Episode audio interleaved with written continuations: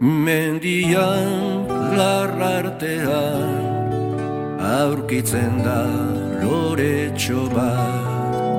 Aurrian umetxo bat loretxoari begira Loreak esan nahi dio umetxo askanazazu Jaio naiz libre izateko Ta ez loturik egoteko.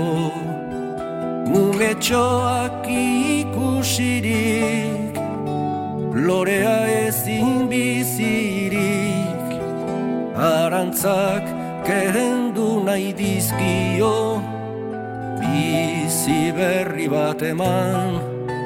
Orduan izango baitu 12 y 23 minutos, seguimos en este Egunon Magazine, ahora hablando de un proyecto pionero aquí en Euskadi, como es el primer jardín sensorial reservorio de fauna auxiliar urbana en el municipio de Musquiz. John Colino es gerente del Centro de Agricultura Ecológica y Granja Escuela de Galdames, Areich Soroa. Ya nos acompaña en esta mañana. Eguerdion, John.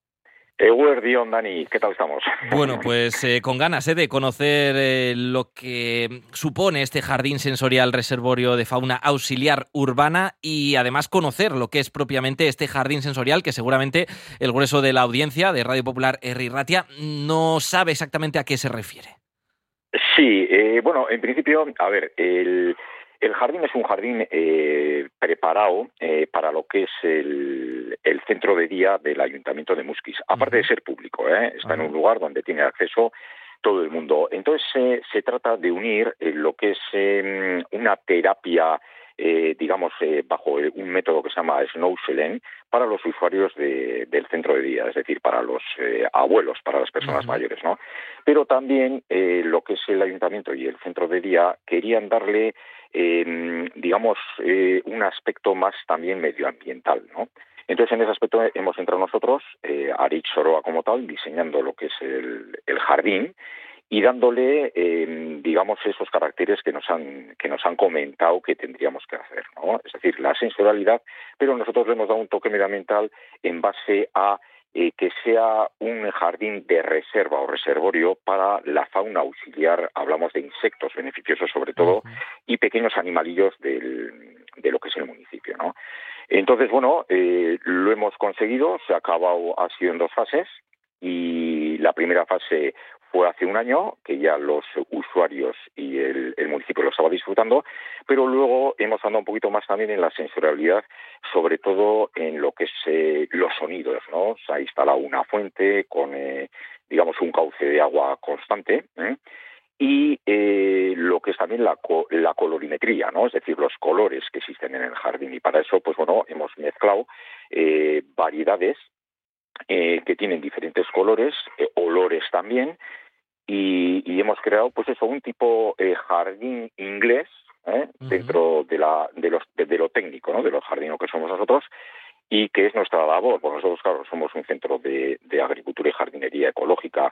Entonces eh, hemos creado también lo que es ese jardín en base a la sostenibilidad de ese jardín. De poco laboreo fertilización constante y esa pérdida constante, ¿cómo la conseguimos? Pues la conseguimos pues con algo importantísimo de los municipios, ¿no? que es con el reciclaje de toda la siega de los, de los jardines, eh, digamos, de la hierba verde, y eh, la compostamos en superficie, para que los bichillos del suelo eh, hagan su labor y mantengan esa fertilidad constante en el jardín en el suelo ellos mismos, ¿no?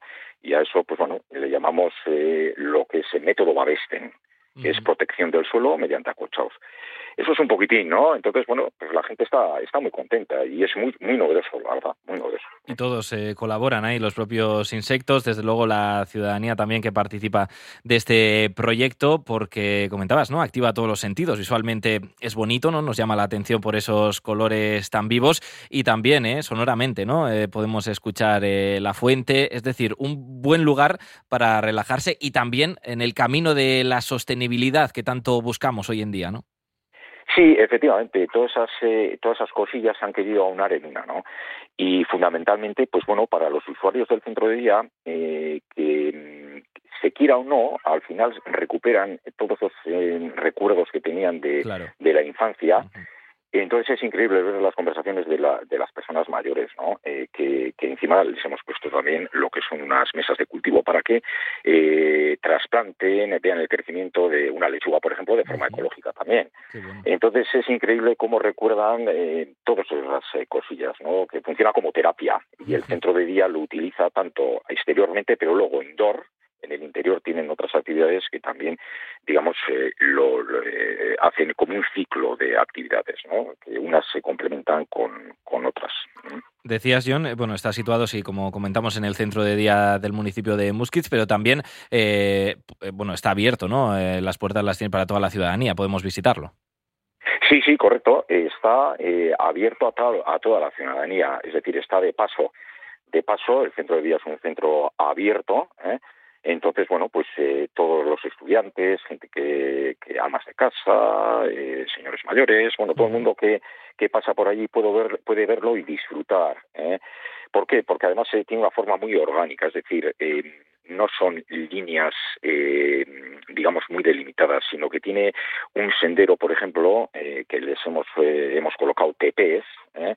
En donde el césped crece de forma un poquitín larga y donde el paseante lo que hace es eh, hundir los, eh, los eh, pies en el suelo como si sería una alfombra y eso también indica mucha sensorialidad. Y luego todo lo que es ese paseo evoca todos los sonidos de los bichos auxiliares que nos ayudan a controlar pues bueno todo el tema de, plagas claro porque es un jardín ecológico también y, y los ayudantes los lagunchailes no del jardín son, eh, son los insectos, que, que, algunos son depredadores, otros son polinizadores.